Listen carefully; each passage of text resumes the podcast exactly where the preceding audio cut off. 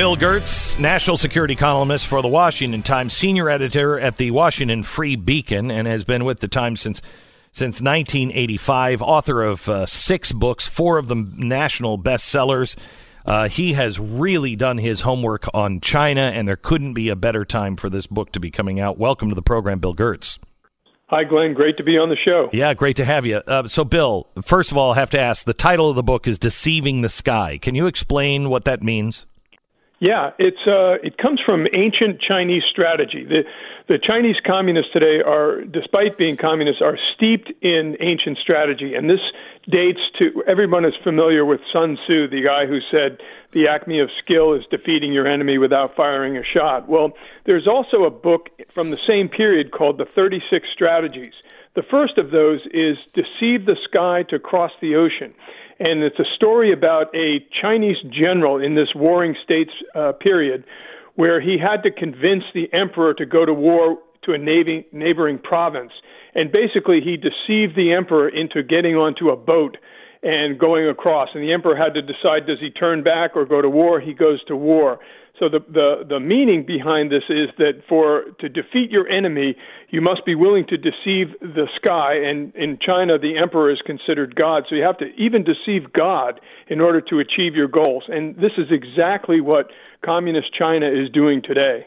Boy, between Islam and uh, and China, everybody seems and Russia, everybody seems cool with lying uh, to get their way, and unfortunately, I think we're adopting many of those uh, strategies.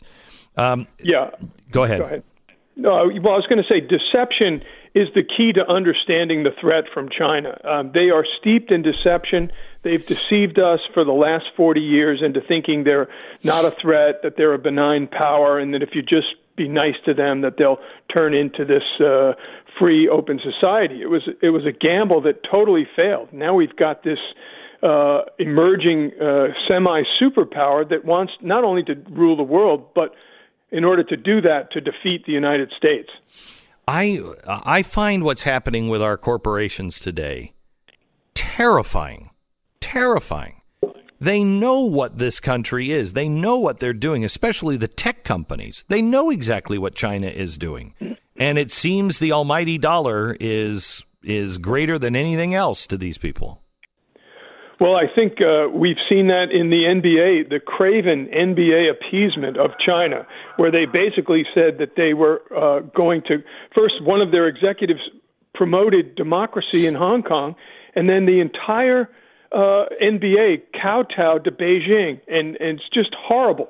This is the future if we don't push back against communist China. All right, so explain to people who are like, "Ah, oh, China, it's not so bad." Explain why we should care about them. Well, um, like I said, we've had this 40 year gamble that if we just engage with China and trade with China, uh, that they'll become a benign power. And that's been an utter failure because the first thing, in Deceiving the Sky, I focus a lot on communist ideology. I, I even have a chapter that goes into how communists lie. So lying is a key feature of their system. And they've lied about what their goals and aspirations are. And again, they see the United States as their main enemy. They have this massive conspiracy. They believe that there's a massive conspiracy by the United States and the West to contain uh, socialist, communist China. And I've tried to highlight in all of these areas, from ideological threats to financial threats to military threats to intelligence threats, it's across the board. I've been covering this for over 30 years, and it's just like I say, it's becoming a greater threat every day. As like I said, this NBA case is just a, an egregious example of uh, appeasement of this communist uh, dictatorship. So, how are they specifically a threat to us? Well, uh, militarily, uh, they have said that they are developing weapons and capabilities uh, like cyber attacks and lasers that can do incredible damage to us. And like I say, I, I outline a scenario in the book where China could, this is a fictional scenario where China could actually launch a global Pearl Harbor missile attack against all the ships in the U.S. Navy and just totally knock them out. So they're developing capabilities in preparation for a future conflict with the United States. Another alarming area is in the area of cyber. Uh, the U.S. intelligence agencies have detected that China has been engaged in a uh, uh, cyber attacks uh, across the board on uh, inside of our system. They're looking at uh, basically how to map our electric grids so that if uh, there's a crisis, they get inside of that grid and they shut down the electricity. You know, we have 16 critical infrastructures, transportation, electric, all that. But there, when you come down to it, there's really only one critical infrastructure, and that's the electric grid. And we know they've been inside of it, mapping it and preparing for future attacks. I play devil's advocate, Bill. Sure. I hope we're doing the same thing to them. Well, I hope so too. And I have not heard what we're doing, but the problem has been, and, and again, that would be an intelligence function. Um, the U.S. government has been engaged in a massive intelligence failure related to China. And that failure is that they've underassessed it. I, I can remember back in 1999 going to the DIA and getting a briefing on the Chinese military. And then afterwards, uh, this colonel came in the room and said, The general would like to see you. It was uh, the general was the, the director of the DIA. And we sat down in a, a windowless conference room, and he said to me, He said, Bill, China is not a threat. And I was shocked. And I said, why do you why do you say that? And he said, well, because of their statements. And well, it turns out that two years later, there was a Chinese spy working inside the Defense Intelligence Agency, and the general was reflecting those views.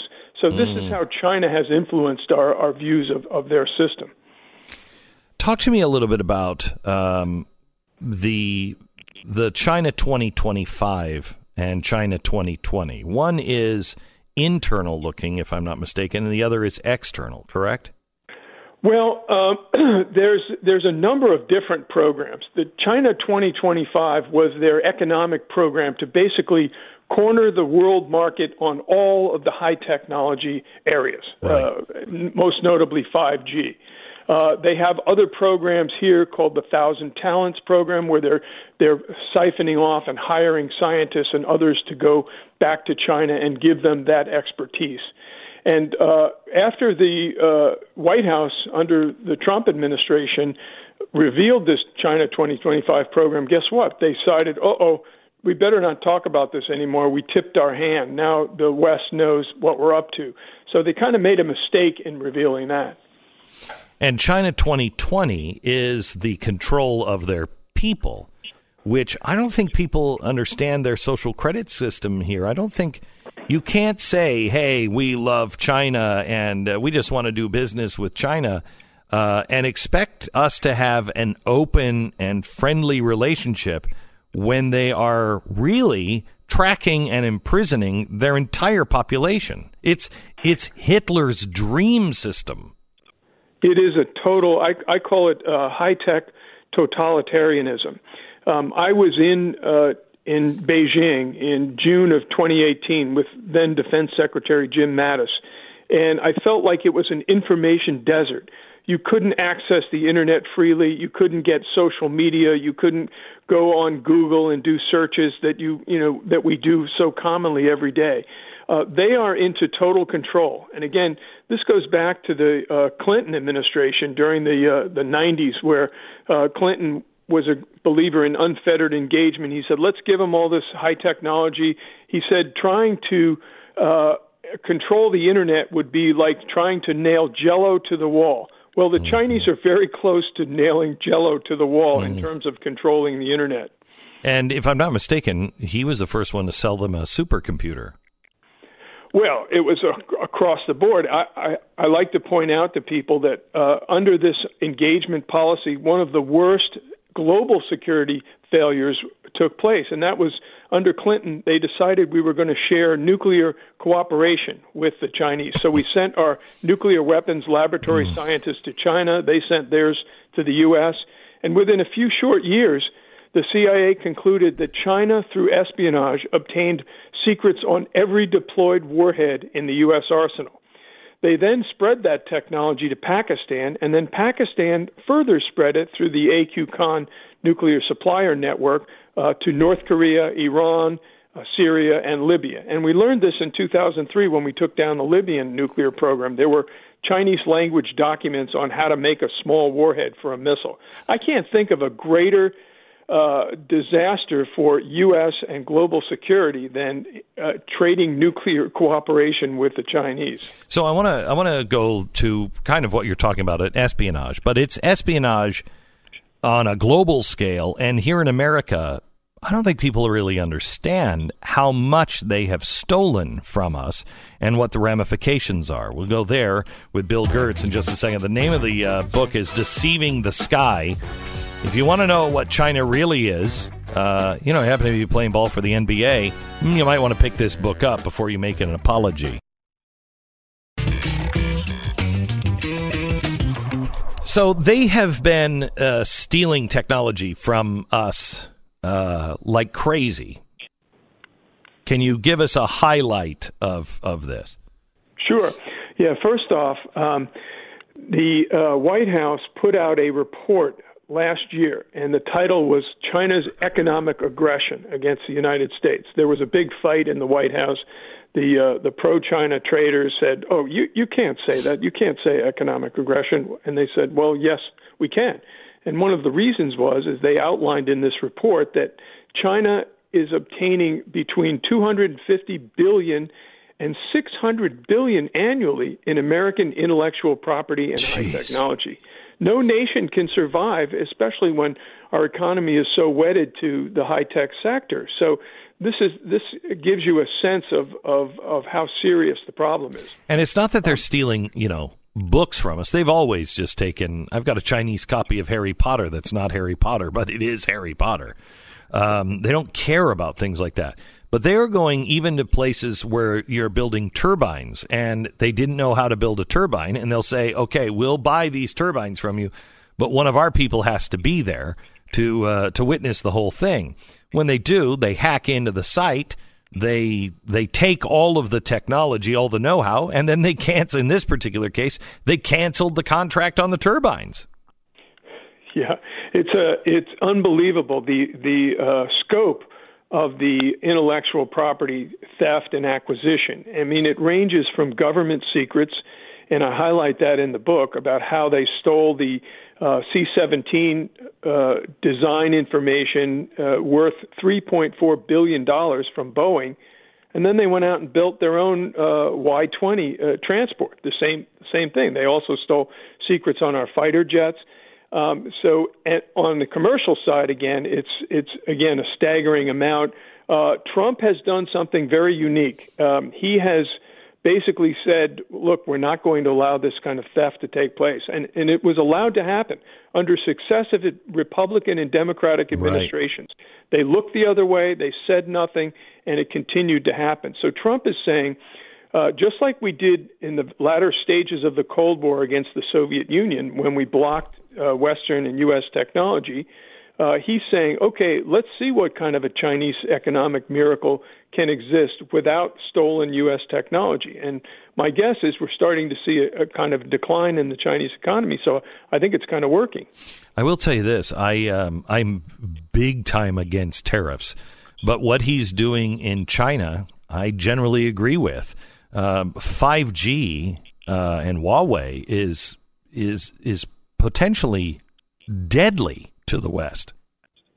Oh, absolutely. I mean, we are in a real national security race for this new technology. You know, the thing to understand about 5G, it's it's not just a jump from 4G to 5G as as the next generation. It's it's really a quantum leap in the ability to move information and data at at ultra high speeds and that has a huge impact both commercially and for national security. If if, if you the, think of if you think of 4G as being because it is it's a pipeline of information. If you think of that as a garden hose, um, uh, 5G is a garden hose the size of the channel.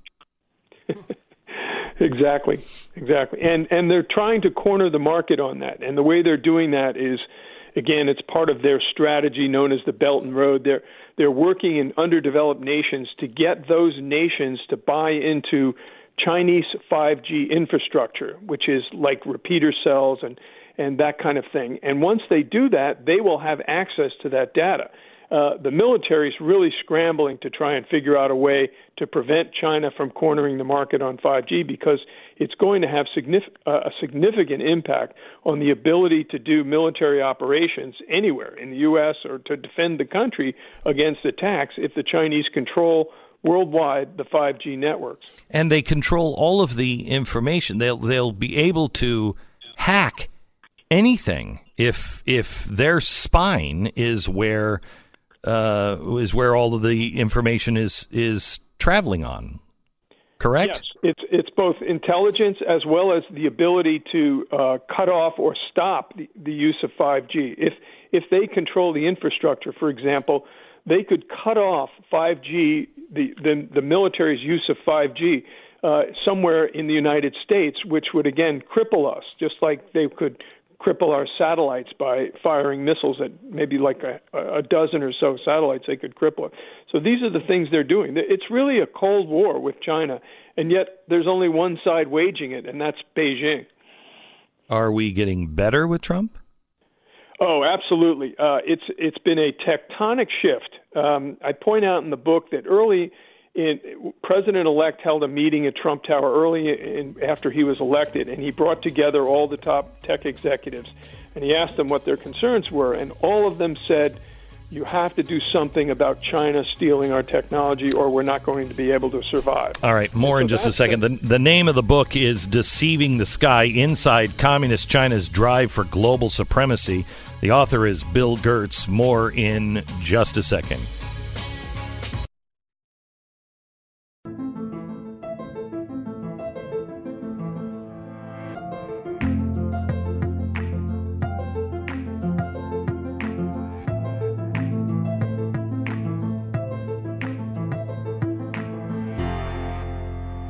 Welcome to the uh, program. We're talking to Bill Gertz. Uh, he has a, a, new book all about China, inside Communist China's drive for global supremacy. It's called Deceiving the Sky.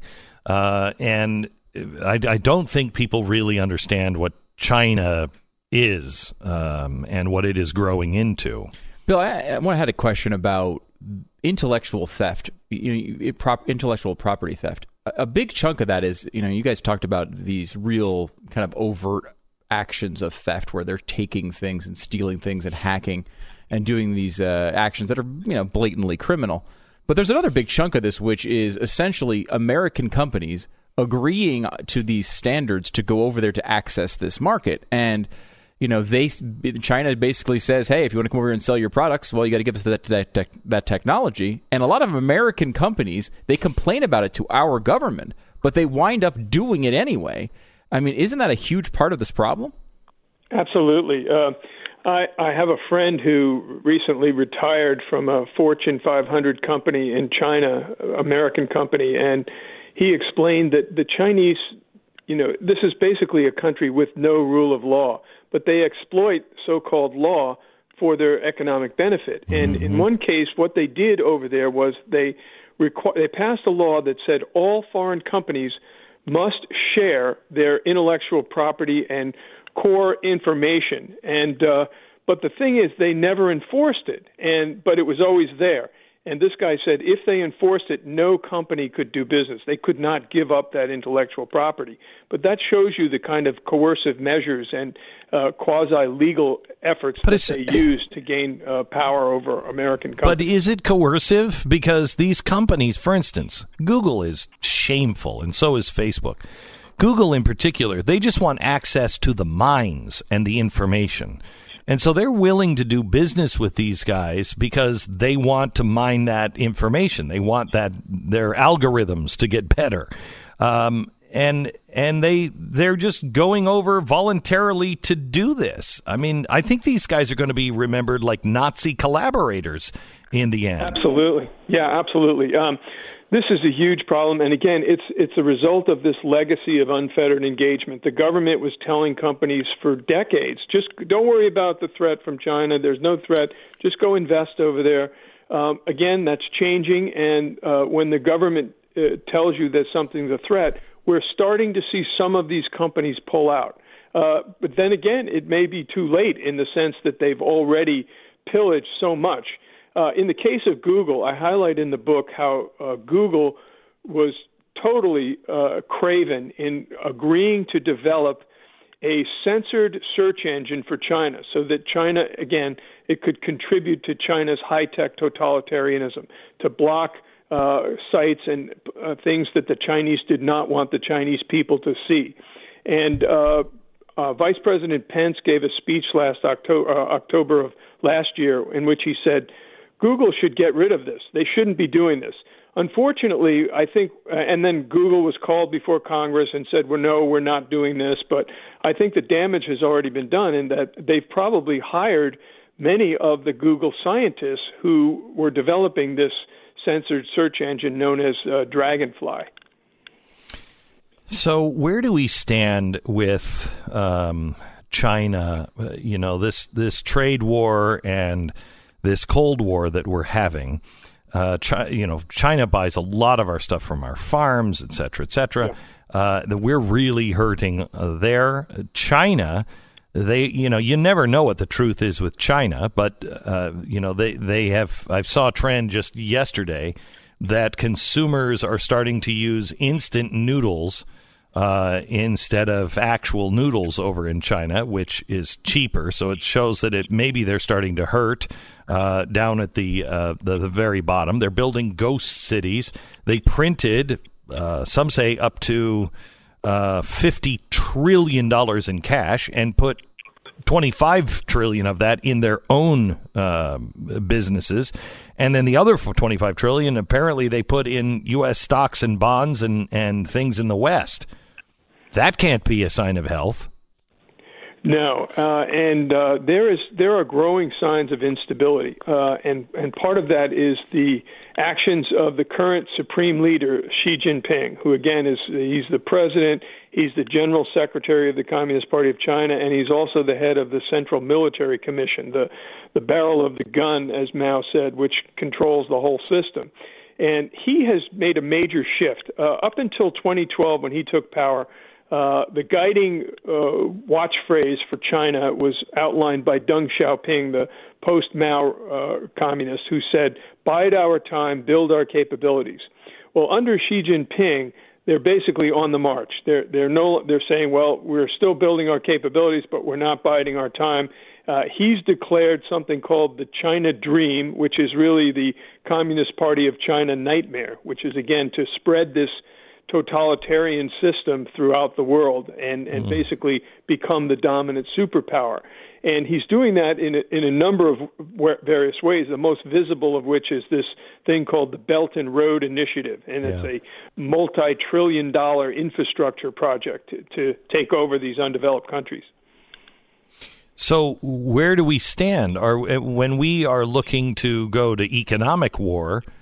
Do we have a stronger hand? Do they have a stronger hand? Well, the battle is still underway politically within the Trump administration. You have uh, forces there primarily uh, aligned with uh, the Wall Street people that bailed out the Communist Party of China for many, many years. And they want to go back to those old appeasement policies, the, the, the false notion that if we just trade with China, everything will be okay. So there's still a battle going on. Um, that said, the strongest proponent for uh, protecting the American economy and advancing American interests is the president, and he's aligned himself with a with a really good group of people that are, are taking action. Uh, the the uh, the trade representative Lighthizer, uh, Peter Navarro at the White House, he does industrial policy. Uh, Matt Pottinger, the deputy national security advisor. And on the pro China side, you basically have uh, the Treasury Secretary, Steve Mnuchin, who's pushing, uh, again, to go back to the old appeasement oriented uh, policies. It remains to be seen. Uh, you know, Trump is, is the art of the deal. He, he could, you know, cave in if he thinks he's going to get a deal. But I can tell you this trade deal that they're working on is not going to go anywhere. Why do you say that? Well, uh, according to a senior administration official I talked to, he, he explained to me uh, they had worked out in great detail a 150 page agreement with the Chinese. Uh, they reached it in May, and they were all set to sign it, and it covered things like cyber attacks, like currency manipulation, even the export of fentanyl into the United States, mm. which China is facilitating to exacerbate the opioid crisis. I think. And, I think. Can I just say this, and then you go back? I think they are doing what uh, the British did to the Chinese with the opioid war. I mean, the opium no, no wars. Question. Uh, No I think they're doing it to us. It's revenge. Yeah, Yes. no question. Well, this was included in this deal, and uh, the word is that they, the Chinese, took this to the senior Communist Party leaders, and they said, "We can't sign this agreement because it will be an admission that we had done all of these things." And so that's kind of where things are now. And now both sides are trying to work out a partial deal or some kind of compromises. And the way it was explained to me is as long as uh, Trump holds out for uh, the real deal, uh, nothing's going to happen in the near future. Bill, I, that's one of the things I think is fascinating about this, the trade war as an entity, because we have something here called elections, right? And you know, mm-hmm. there they don't have to worry about that. So, you know, with the pressure of Trump maybe getting this deal done, it would help the economy. Probably, it would. It, you know, if we have a downturn next year in the middle of an election season, he's going to have a real incentive to get something done. But there's no incentive for the Chinese to come along at all on these things because they don't have to worry about an upcoming election. Yeah, you know, this is a really good point because back in October when Pence gave that speech, he talked about Chinese election meddling. And he basically, and it didn't get a lot of attention. Uh, obviously, Washington has been in near hysteria for two years or three years on Russian meddling in the 2016 election. But the real election meddling is by China. And he said the Chinese want a different president. Um, in the book, I quote a guy named Kevin Freeman, and I, I came across Kevin when he was working for uh, the Pentagon, and he did an unconventional warfare scenario, and he posited that what if a nation were to trigger an economic downturn like we saw in 2008? And of course, the Pentagon reacted. They they basically uh, tried to uh, can his report. I'm very, very worried that the Chinese uh, in October or some type uh, in September of 2020 could try to trigger uh, an economic downturn that would have political ramifications for for uh, Trump. Kevin uh, actually works for uh, the Blaze uh, and does a show on the Blaze. I'm very Yeah. familiar with him, and, and I think he's spot on. I think he's spot on, and I think you're spot on on that. Um, just let me ask one last question. Um, what does the world look like if America continues to bend over and and uh, not draw a line in the sand with China? What does America what does America and the world look like in 2030? Uh, to me, it, it's a, it's not an America that I would want to live in. It would be an, a, a, a totalitarian nightmare, and I think we're seeing the first blushes of this with this NBA controversy of how uh, uh, one of their executives supported democracy in China, and the entire NBA just uh, prostrated itself in front of the Chinese in a bid to try and gain access to that market. Uh, this this would be a horrible world if the Chinese take control. It, it's it's uh, it, like I say, it's an existential threat. It's not climate change like the Democratic presidential candidates like to say. It's communist China. Bill, thank you so much. I appreciate it. You follow him, gertzfile.com. Uh, his name is Bill Gertz, and the name of the book is Deceiving the Sky. You want to understand the future. You want to understand future war. You want to understand why we must uh, stop uh, coddling China. Read this book, Deceiving the Sky Inside Communist uh, China's Drive for Global Supremacy by Bill Gertz. Thank you, Bill. Ah, I wanted to ask him if there really was a General Sow.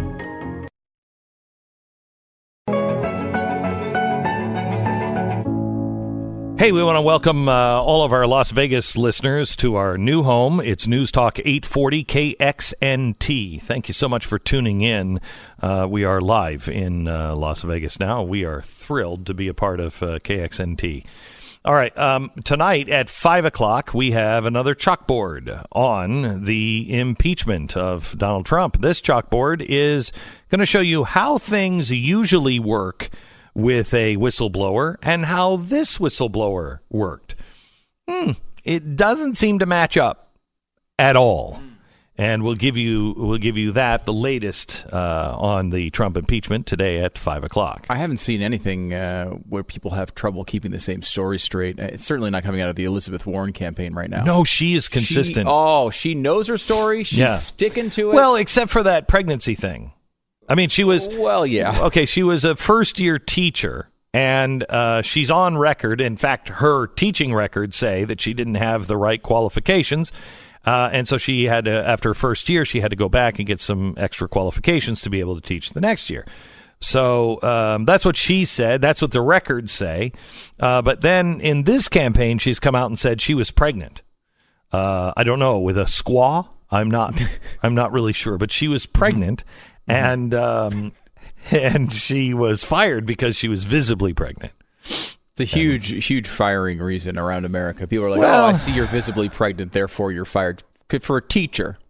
It's, Happens all the time. All the time. Common. Isn't it amazing mm. how how bad you think the world is if you follow these people?